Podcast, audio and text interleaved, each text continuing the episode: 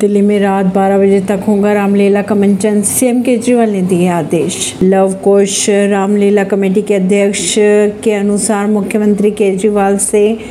meeting में दिल्ली में रामलीला मंचन और लाउड स्पीकर बजाने का समय रात 10 बजे तक ही होता है जिसे बढ़ाकर अब